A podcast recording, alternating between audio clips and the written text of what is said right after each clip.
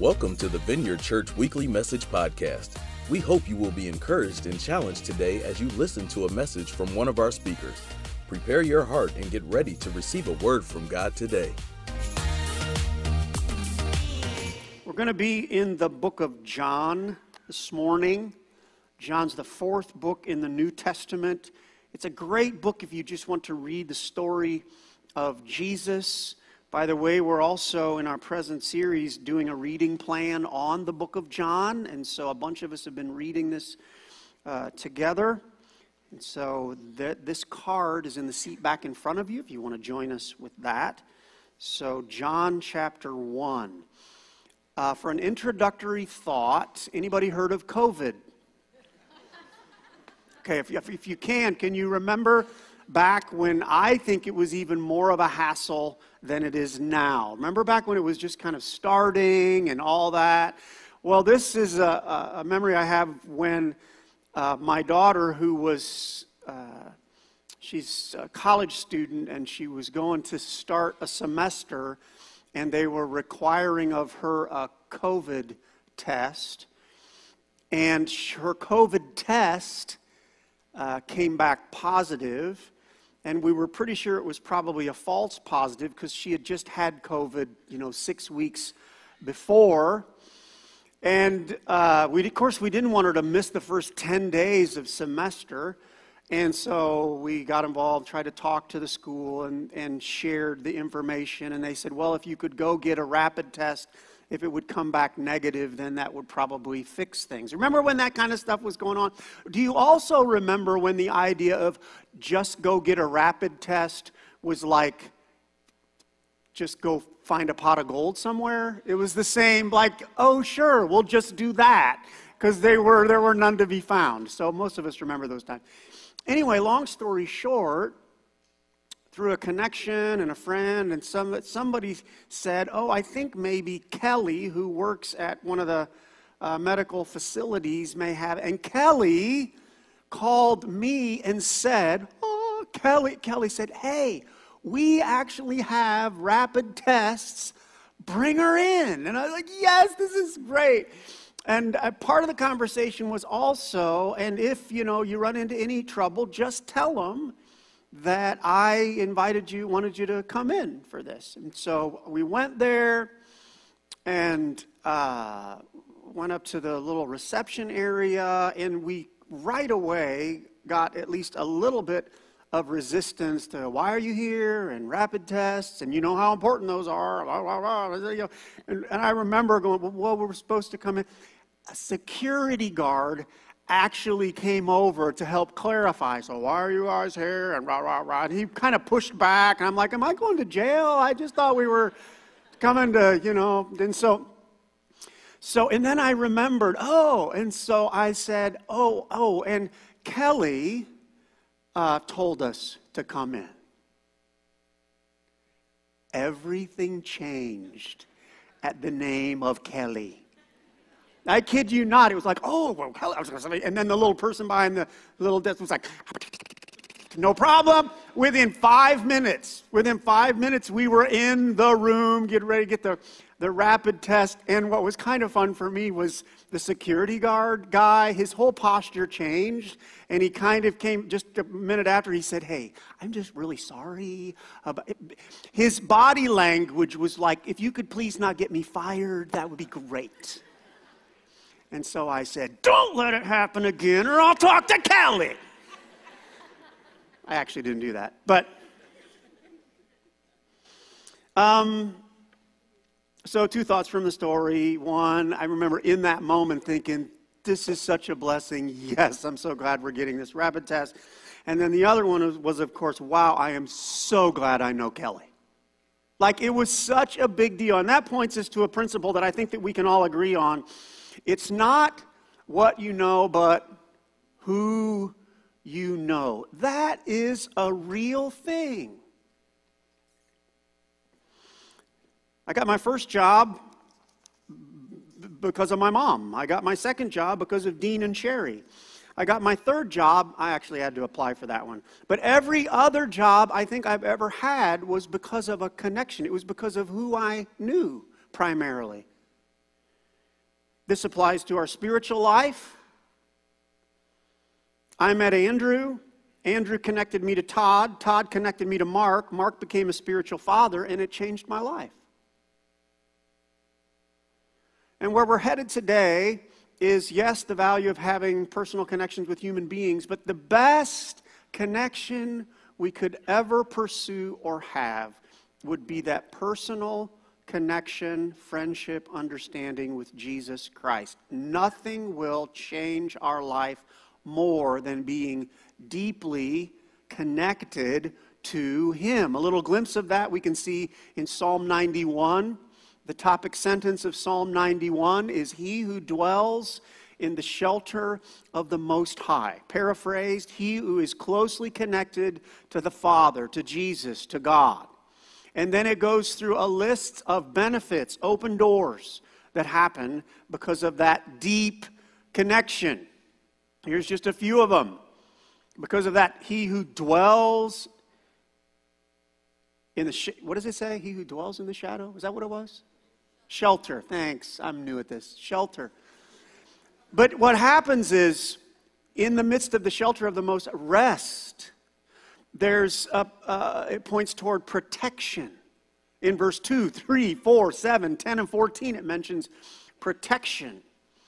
It mentions the absence of fear. In verse 5, it talks about power. It talks about answered prayer. Did I just blink, or did that? I had a long blink. It talks about honor. It talks about satisfaction and salvation. Like 7 things that it opens a door to in a very real way because of our closeness with God. So hold that thought. We're in a series that we kicked off last weekend called Jesus, Friend of Sinners. And last week, a lot of it was about convincing us that Jesus really, really wants to be close to us. And this week, going to try to set the stage to motivate us. We really, really should respond to that open door and pursue closeness with Him. We should reciprocate His desire, His tendency toward us. We should so take advantage of that and really lean in to our connection with Him. By the way, if you didn't catch last week's message, probably worth listening to, some helpful things in it, and it'll help set the stage for the rest of our series as well. So today we're in John, the first chapter. The imagery in these verses are going to teach us more about who Jesus is, and I would submit to you it's going to challenge us or invite us or call us. It's going to make us go, wow, I want to be close to that guy. And so a couple little things. As the verse mentions the Word, that's talking about Jesus, and also it's going to talk about light, and light is also connected with the presence of Jesus. So let's read this. It says, in the beginning, by the way, this is the beginning of the book of John. So it says, in the beginning was the Word, and the Word, that ain't happening without glasses. In the beginning was the Word, and the Word was with God, and the Word, reference to Jesus, was God. He was with God in the beginning. Through Him all things were made. Without Him nothing was made that has been made. Again, continuing to talk about Jesus, in Him was life, and that life was the light of all mankind. The light shines in the darkness, and the darkness has not overcome it. It's just a few verses. Let's read it again. In the beginning was the Word, and the Word was with God, and the Word was God. He was with God in the beginning. Through Him, all things were made. Without Him, nothing was made that has been made. In Him was life, and that life was the light of all mankind. The light shines in the darkness, and the darkness has not overcome it. The title of the talk is Jesus Turns on the Light, and basically I want to look at two characteristics of Jesus that should draw us toward him and this opportunity for friendship. Oh, pause for just a moment before we pray. How closely are you dwelling in the shelter of the Most High? That's just a good question for us. Like, it's just this week. Are you doing well? Like on a daily basis. Are you walking with God? Are you praying?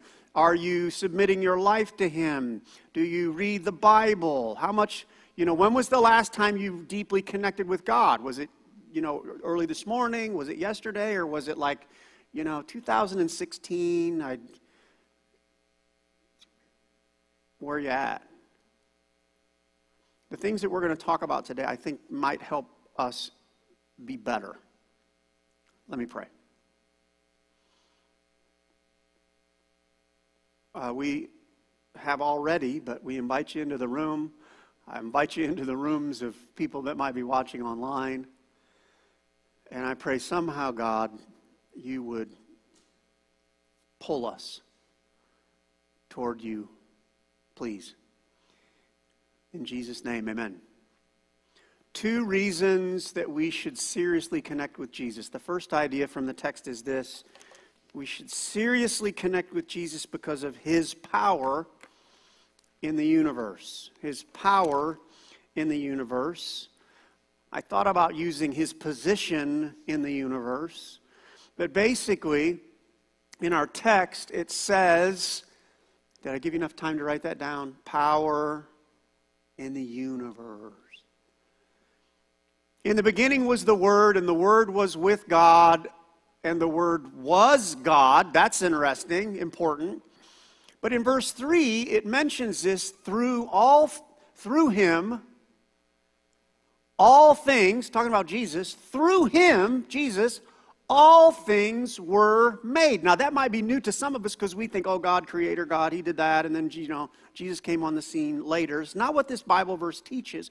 Jesus was there and significantly involved. It goes on to say, without him, nothing was made. So Jesus is this creator, co-creator. He's with God, that thing. Just to make this a little more real, I'm going to go through an exercise. It might feel a little silly, but would you pretend with me? Let's pretend that you are on a creation tour, and Jesus is your tour guide. Come on, let's pretend, everybody. Okay, so he takes you to places, and so let's pretend like you get to travel to Jesus somewhere where you're looking over like the solar system or the galaxy, something like this. And Jesus is there, and he's explaining some things to you, and he says, oh, this is this thing, and this is like spinning. This is spinning at just the right, so that happens. And then all this, because of gravity, we got this going in just the right circular thing, so it all just doesn't bash into each other. And he would know all that stuff. And if I were there and looking, I would be like, man, that is something. And at any point in the conversation, Jesus could lean in and say, I made that. And you'd go, wow, I made that, which is really something. Okay, you didn't like that one. Next one.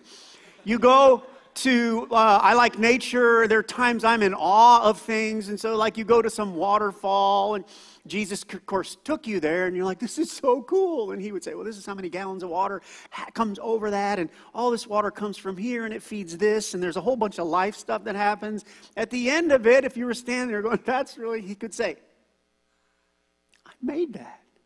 You made that. Okay, you didn't like that one much either. Let's go on. I've always been a little bit amazed with seahorses. Little tiny, right? Okay, a little tangent. You ready? I don't believe that random natural selection would ever bring that into being. Amen. That's just me. That is the mark of a creative God who one day somehow was thinking, I know what let's do. Let's make this little tiny thing with a little swirl. And its head is going to look like a horse. And Jesus would go, oh, yeah, it'll be really small. It'll live under the water. What the heck? And it'll do that. That's the way it'll swim. And then it'll be like, I'm sorry. That was fun for me. And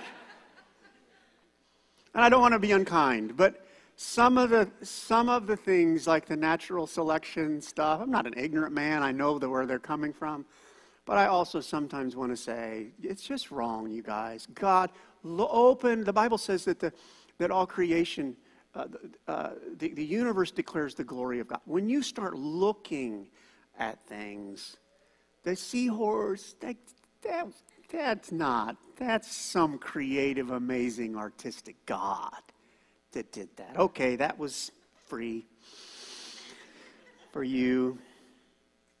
Okay, but all this creative stuff, and Jesus says, I made that.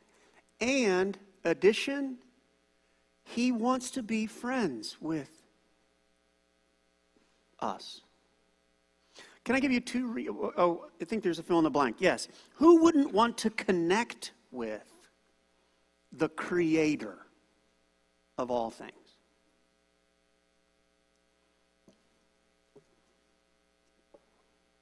Who wouldn't want to connect with him?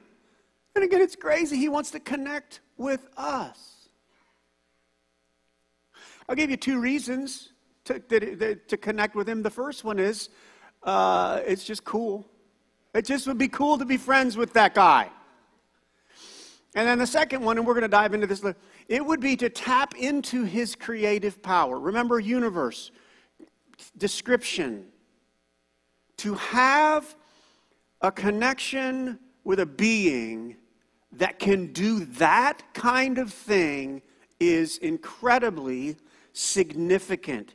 In 2 Corinthians 5:17, it says, if anyone is in Christ, the new creation. Jesus didn't just create however many years ago. He is still doing that stuff today. He is creative. He brings power into our lives. And I'm guessing you're somewhat like me. That's what we need.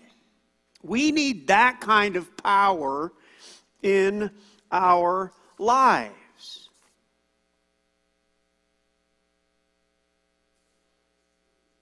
I want to dwell a little bit on just the capacity of Christ to do big things. In Luke chapter 8, there's a woman who has an issue of bleeding, and she's basically been bleeding for 12 years. No doctor can help her. One contact with Jesus. She just touches his clothes, and her life, and everything is fixed, and her life is changed. That's the capacity Jesus has. The disciples who became close friends with Jesus, it changed virtually every aspect of their life.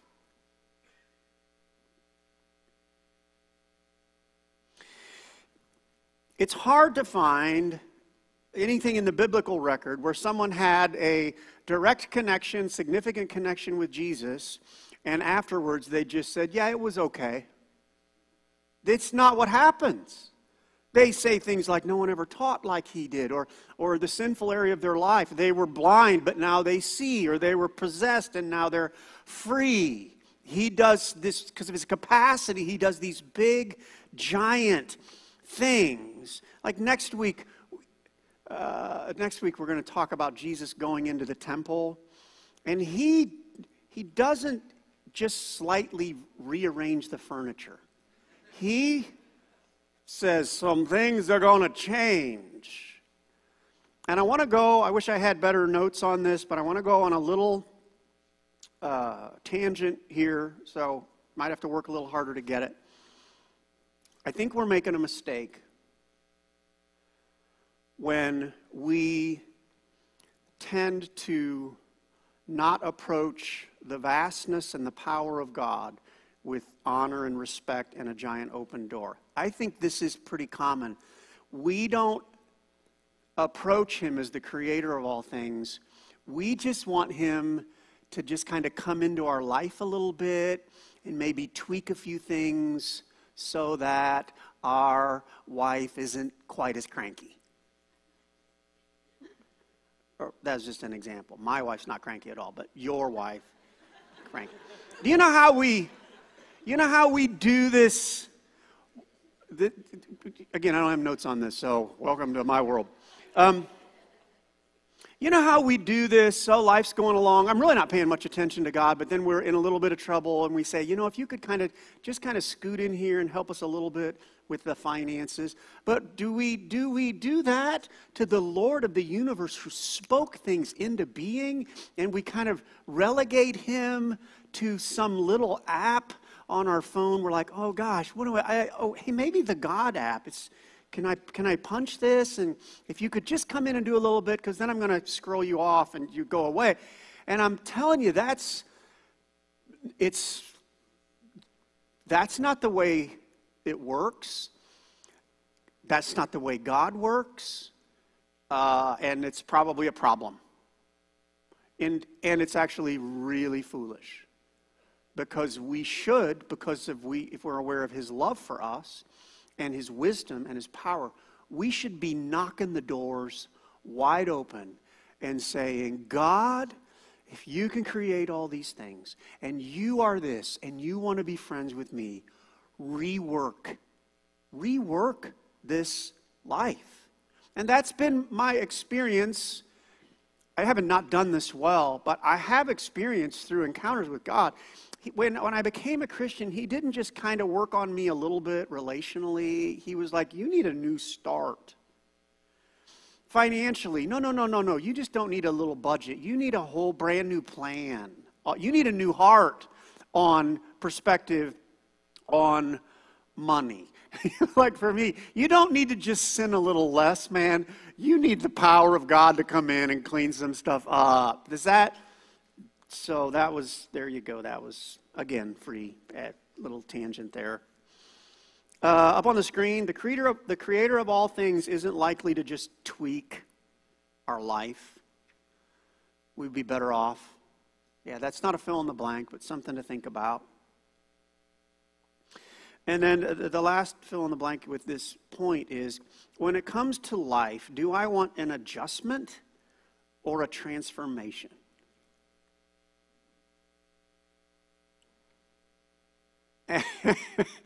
Can I tell you? Go for the transformation. Just be humble enough and smart enough to say, let's go for the transformation. So that's the idea, was we should connect with Jesus because of his power in the universe. The second one was because of his dominion over darkness. His dominion over darkness. We'll get back to the text where it's going to talk about light and darkness. But before we do this, I want to share a principle and then a little picture, and then we'll get to that. So the principle comes out of Romans 6:12. I'm guessing most of us will agree to this command like it's a good idea. This is a command of God. Do not let sin reign in your mortal body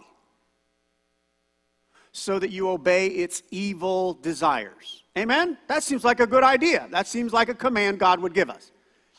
Do not offer any part of yourself to sin as an instrument of wickedness, but rather offer yourselves to God. Makes sense. By the way, just a little more depth into that verse. The beginning of that, in other translations, it says similar things, but they were helpful. Do not let sin control the way you live. Part of our sinful nature, we're going to stumble, we're going to have struggles with sin, but the command is don't let that control the way you live. Another way they put it was do not let sin exercise dominion in your mortal bodies. It means do not let sin become king in your life. How many of you like, yeah, that seems like a great idea? Does anybody also acknowledge, yeah, that's not as easy as just reading that off the screen? So now let me take you to a little bit of my spiritual journey, trying to figure out life and trying to live for God. Let's go. I'm going to talk about when I was little and, you know, elementary school, some just experience I had in my life. When I was little, found a baby picture. I know I haven't changed a lot. Actually, I didn't have a baby picture, so I love the creative team. Boy, if you're interested in helping in the booth or some of that stuff, it'd be a great. They also made another one. There's another one. All right, so take that away because I can't focus. But when I was little, young memories, 1, 2, 3, 4, 5, all that stuff, I don't remember having a real tendency or struggle with sin. I know because of the Bible and reality, I had a sinful nature. But I don't remember any really tangible struggles. 4th grade, started to get bused to a different school system. I was on the bus, and I think I was 4th grade, probably some 5th or 6th graders on there.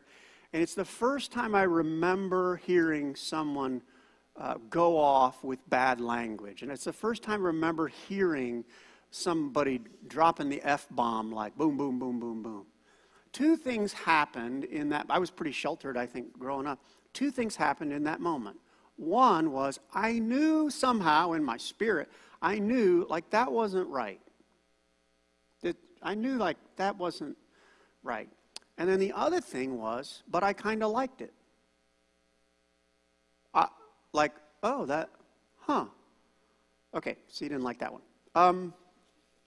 5th grade. I think it was 5th grade. Found a dirty magazine. We lived out in the country. Found a dirty magazine along the roadside. I knew it was wrong. You know how I know I knew it was wrong? Because I didn't go home and show mom and dad. So I knew it was wrong, but I kind of liked it. Middle school-ish, first kiss. I don't know if it was wrong, but I know I liked it. Sorry. And life goes on. Senior in high school. I had not drank any alcohol. We didn't have it in our home. Senior in high school, getting toward graduation, a guy named Tony, friend of mine in high school, said to me at Debbie's graduation party, he came up to me and said, "Mark, come on, man. It would make my whole graduation if you would just, let me just make you one of my special drinks. And, you know, it's, come on. What is that thing? What's that? I don't know." Well, for whatever he said, I don't know why. I said, "Okay, man, make me your Tony special, and I'll drink it." And so he went, made me that, and I drank it. I don't remember much after that, but it started for me something that it was hard not to like about that. My first big paycheck in college.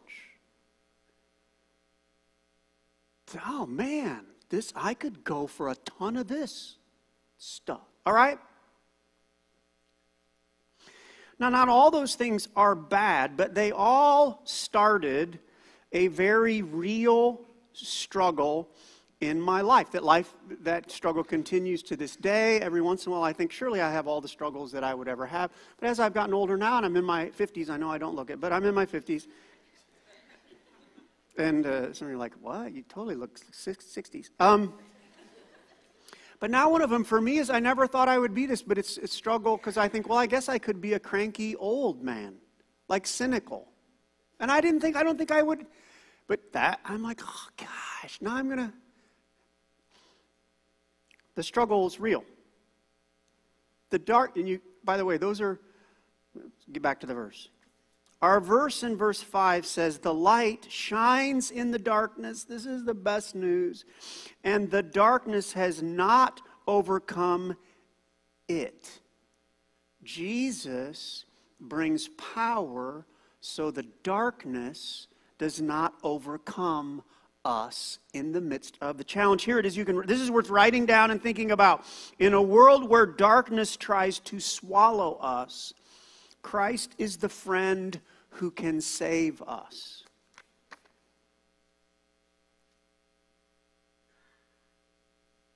That is why, one of the reasons we should run to friendship with Jesus. Because the capacity, the drive of darkness, we need something beyond ourselves to navigate that. Some Bible verses. Philippians 4:13 says, I can do all things through him, through Christ, who gives me strength. One of my favorite sections of Scripture in Romans 7. I'm going to bounce to Romans 7. This is the Apostle Paul, spiritual leader, did great things for God. But I love this part of the Bible because it gives us a glimpse.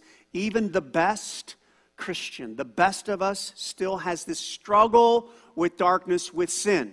So here's what he says. He says, I do not, see if you relate to this, I do not understand what I do. What I want to do, I do not do. But what I hate, I do. I do not do the good I want to do, but the evil I do not want to do, this I keep on doing. What is that? That's the struggle in the world with the enemy, in sinfulness. That is a very real part of life. By the way, he goes on to ask a really good question. Who will rescue me from this body that is subject to death? The word death there is thamatos, and it's the abode of the dead. It also connects to something that's described as the equivalent to the region of thickest darkness. Isn't that interesting? Who will save me from this body that is subject to death? You could paraphrase it. Who will save me from this body that has such a tendency to move toward thick darkness? He asks the question. You get to the end of his thoughts in that paragraph, and here's the answer. Thanks be to God who delivers me through Jesus Christ our Lord. That's the answer. That's the key. You will not manage the struggle by yourself, you guys. No one will. And when we mismanage the struggle and we sin, there is no other way to find forgiveness except through the death, the payment of Jesus Christ on the cross. So to finish this up, is there an area of darkness that is crying out for Jesus? There's a little typo there that says and. Just cross it out. Just put Jesus. Just write Jesus somewhere on your paper. Is there an area of darkness that's crying out for Jesus? Get close to him. Stay close to him. So just to recap, we should connect with Jesus because of his power in the universe and his dominion over darkness. Why don't you stand? Thanks for listening to the Vineyard Church Weekly Message Podcast. We pray you were impacted by this message. God bless and see you next time.